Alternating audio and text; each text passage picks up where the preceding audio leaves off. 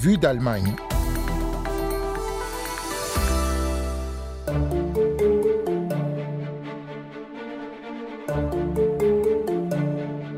L'extrême droite allemande pourrait bientôt diriger, pour la première fois depuis l'après-guerre, une ville allemande. Le scénario semble se confirmer après le premier tour de l'élection municipale à Nordhausen, en Thuringe. Nous sommes sur place. Et puis en seconde partie de cette émission, grand reportage dans le désert entre le Mexique et les États-Unis. Des bénévoles cherchent les corps de migrants portés disparus et souvent morts en tentant de rejoindre les USA. Vous écoutez Vue d'Allemagne, Hugo Flotatalon avec vous cette semaine. Willkommen, soyez les bienvenus.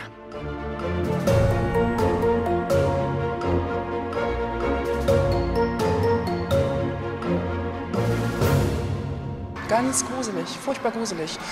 Effrayant, dit cet élu de gauche. Nous sommes à Nordhausen, donc ville de 41 000 habitants dans le land de Thuringe, dans le centre-est de l'Allemagne. C'est là qu'a eu lieu le premier tour d'une élection municipale dimanche dernier, le 10 septembre. Et là que l'extrême droite, le parti AFD, est arrivé en tête, 42,1% des voix pour le candidat Jörg Prophet, loin devant le maire actuel sans étiquette, Kai Bourman, à 23,7%. Il y aura donc un deuxième tour le 24 septembre prochain. Et si le parti d'extrême droite AFD l'emporte, son candidat serait le premier Oberbürgermeister, le premier maire d'une ville de taille moyenne. Ce serait une nouvelle victoire après celle de juin dans le même Bundesland où pour la première fois le parti a remporté la direction du Landrat, un regroupement de communes. Un coup de tonnerre politique déjà. Le second a suivi en juillet en Saxe-Anhalt. Un premier maire a déjà été élu dans une commune plus petite que Nordhausen. Le poste dans une plus grande ville, le poste dit d'Oberbürgermeister, serait encore donc une première pour l'AFD. Et tout cela se passe un an avant les élections régionales dans ce land de Thuringe. DW. Alors on en parlait à ce micro récemment encore, l'AFD ne cesse de grimper dans les sondages d'opinion, même si le parti et ses cadres ne cessent de multiplier les déclarations provocantes, même si l'AFD est sous surveillance des services de renseignement car classé cas suspect par l'Office de protection de la Constitution. En Thuringe, où se joue donc l'élection municipale dont nous parlons, l'AFD régionale est même classée comme assurément d'extrême droite, un cran au-dessus encore. Voilà donc le contexte dans lequel se joue cette élection municipale. Une élection avant d'autres, des élections régionales dans trois semaines en Bavière et dans la Hesse, dans d'autres lenders l'an prochain, dont la Thuringe, on le disait aussi. C'est en 2024 également qu'auront lieu les élections européennes dans toute l'Allemagne. Avant tout cela, l'ambiance est donc morose pour les démocrates. Alors, pourquoi Dans la ville de Nordhausen, les électeurs de l'AFD évoquent leur peur des personnes étrangères ou leur opposition à une récente loi de modernisation des chauffages décidée par le gouvernement fédéral? Rencontré par notre collègue Oliver Piper, un historien de la ville donne aussi d'autres raisons de cet engouement pour l'AFD. Pour moi, il y a là un sentiment fondamental, à savoir que les gens aimeraient avoir un parti, une personne forte qui remette de l'ordre dans cette situation prétendument chaotique. D'autre part, nous devons nous familiariser avec la vérité, à savoir qu'ils sont nombreux à soutenir le programme. Nous avons toujours pensé pendant de nombreuses années qu'il s'agissait peut-être de suiveurs, d'électeurs protestataires. Non, ce sont malheureusement des gens qui pensent exactement ce que l'AFD pense aussi.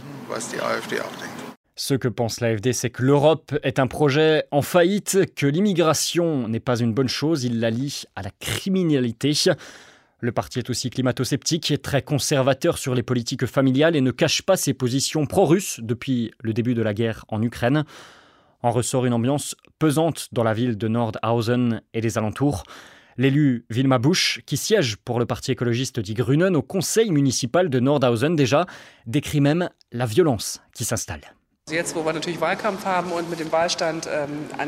Alors que nous sommes en campagne électorale, quand nous avons un stand à un endroit, nous avons une sorte de protection policière. Ils patrouillent, passent et repassent. Parce qu'on est interpellé, on se fait crier dessus, depuis des voitures même parfois. Et ce n'est pas sans danger. C'est donc un peu déconcertant. C'est fou quand même qu'on ne puisse plus faire campagne dans la rue pour un parti démocratique sans se faire hurler dessus. On ne voyait pas cela, je dirais, jusqu'il y a 5 ou 6 ans, mais maintenant, ça fait partie du quotidien.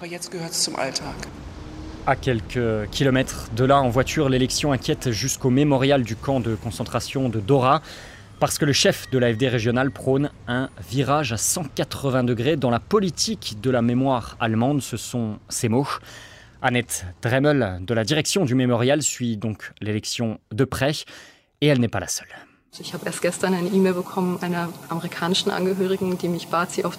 J'ai reçu un mail d'une famille américaine qui m'a demandé de la tenir au courant de l'élection. Nous remarquons que les survivants et les familles s'inquiètent beaucoup du fait que ce lieu que nous avons, ce lieu d'apprentissage, pourrait être endommagé. Une peur palpable aussi parmi les étudiants étrangers de la région ou les personnes réfugiées. Stéphanie Tippelmann-Halm, directrice d'une association locale qui s'engage en faveur des réfugiés, raconte même des scènes d'intimidation ou d'agression récentes. Il s'agit de manifestations d'hostilité vraiment frappantes, des croix gammées dessinées sur les murs, des slogans ou pour couronner le tout il y a quelques semaines, de têtes coupées de pigeons ou de cochons jetés sur les balcons la nuit. Le second tour de l'élection aura donc lieu sur place le 24 septembre. Il n'est pas clair, à l'heure où nous bouclons cet enregistrement, si les partis démocratiques s'allieront pour contrer l'extrême droite. Mais cela semble peu probable. Le maire actuel, sans parti, est en conflit avec la candidate social-démocrate arrivée troisième à 18,6%. Et les autres partis sont loin derrière.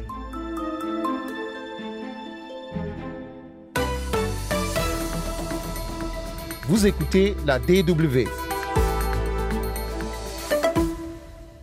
Vue d'Allemagne, deuxième partie avec euh, notre grand reportage de la semaine, direction le désert de Sonora entre le Mexique et les États-Unis.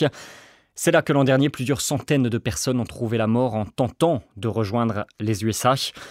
Selon un rapport de l'Organisation internationale pour les migrations publié cette semaine, cette frontière entre les États-Unis et le Mexique a même été la route migratoire terrestre la plus dangereuse au monde en 2022. Une route empruntée par euh, de nombreuses personnes qui tentent le tout pour le tout donc pour atteindre les États-Unis, alors que les possibilités de migrer légalement là-bas sont très restrictives. Mais beaucoup de personnes meurent donc sur la route et les corps restent souvent dans le désert. Alors en Arizona, depuis Tucson, un groupe de bénévoles de l'association Capellanes del Desierto, les aumôniers du désert en français, ce groupe organise des opérations de recherche. Gwendolina Duval, notre correspondante dans la région, a suivi ces bénévoles.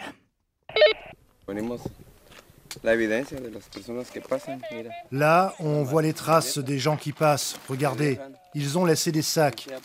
Ça fait déjà longtemps qu'ils sont passés par là. Et ça, ce sont les gourdes qu'ils utilisent quand il n'y a plus d'eau. Les gens meurent de soif. Du bout de son bâton, Giovanni Santos remue sur la terre rocailleuse et brûlante des objets abandonnés par des migrants. Ils ont traversé le désert pour atteindre les États-Unis. Tous ceux qui traversent viennent de là-bas derrière les montagnes et passent par ici. Tout ça pour suivre leurs rêves. Certains n'y arrivent pas. Certains restent au milieu du chemin.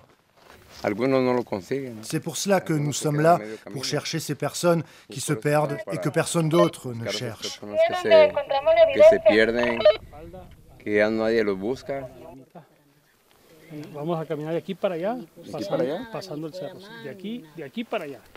Ce jour-là, les bénévoles de l'association emmenés par Oscar Andrade cherchent un homme mexicain perdu dans le désert à quelques heures de marche de la route.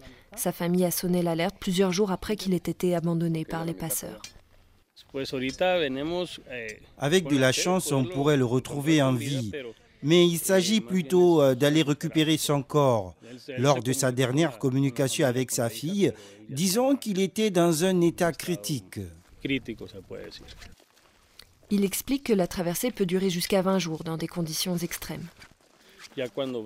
Quand ils passent la frontière, ils ont peu d'eau et sont déjà fatigués. La déshydratation, le gel la nuit et surtout la chaleur du jour peuvent s'avérer fatales. Très souvent, le passeur les presse et le chemin est difficile, alors ils se blessent ou tombent malades. Certains d'entre eux commencent à délirer et sont atteints de folie, comme cet homme que l'on recherche. C'est très difficile.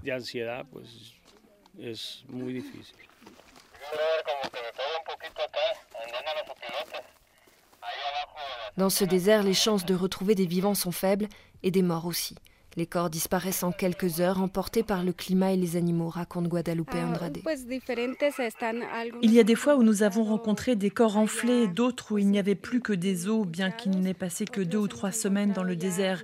Ils n'étaient pas reconnaissables. Comme elle, la plupart des bénévoles du groupe sont des migrants qui ont obtenu l'asile.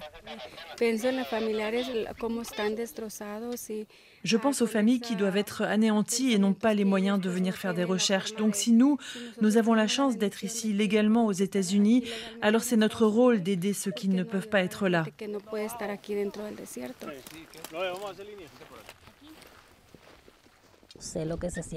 Moi, je sais ce que ça fait d'être dans cette situation et c'est horrible. Oriana Bolivar est arrivée sur le territoire américain il y a huit mois, après avoir traversé neuf pays à pied.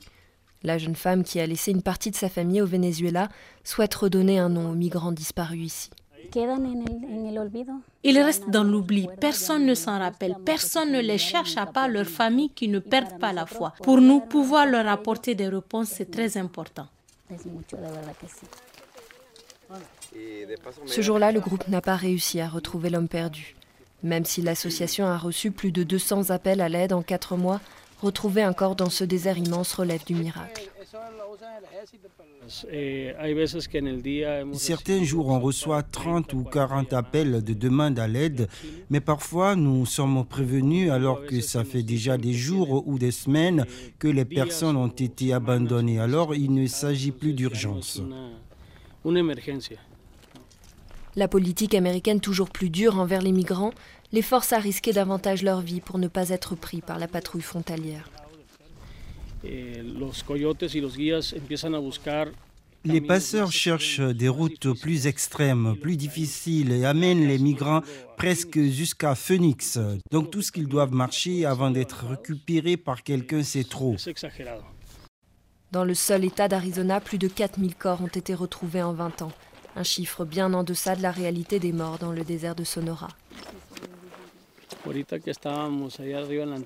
Quand on était sur la colline, j'ai regardé le vide et je me suis demandé combien sont-ils Combien de corps y a-t-il dans ce lieu Gwendolina Duval à Mexico pour la Deutsche Welle. Reportage à retrouver et à partager en podcast depuis peu sur toutes les applications connues, Spotify, Apple et toutes les autres. Vue d'Allemagne se termine avec cela pour aujourd'hui. Rendez-vous avec Anne Le Touzé la semaine prochaine pour un nouveau numéro. Et d'ici là, malgré l'actualité, portez-vous bien. À très bientôt. Tchuss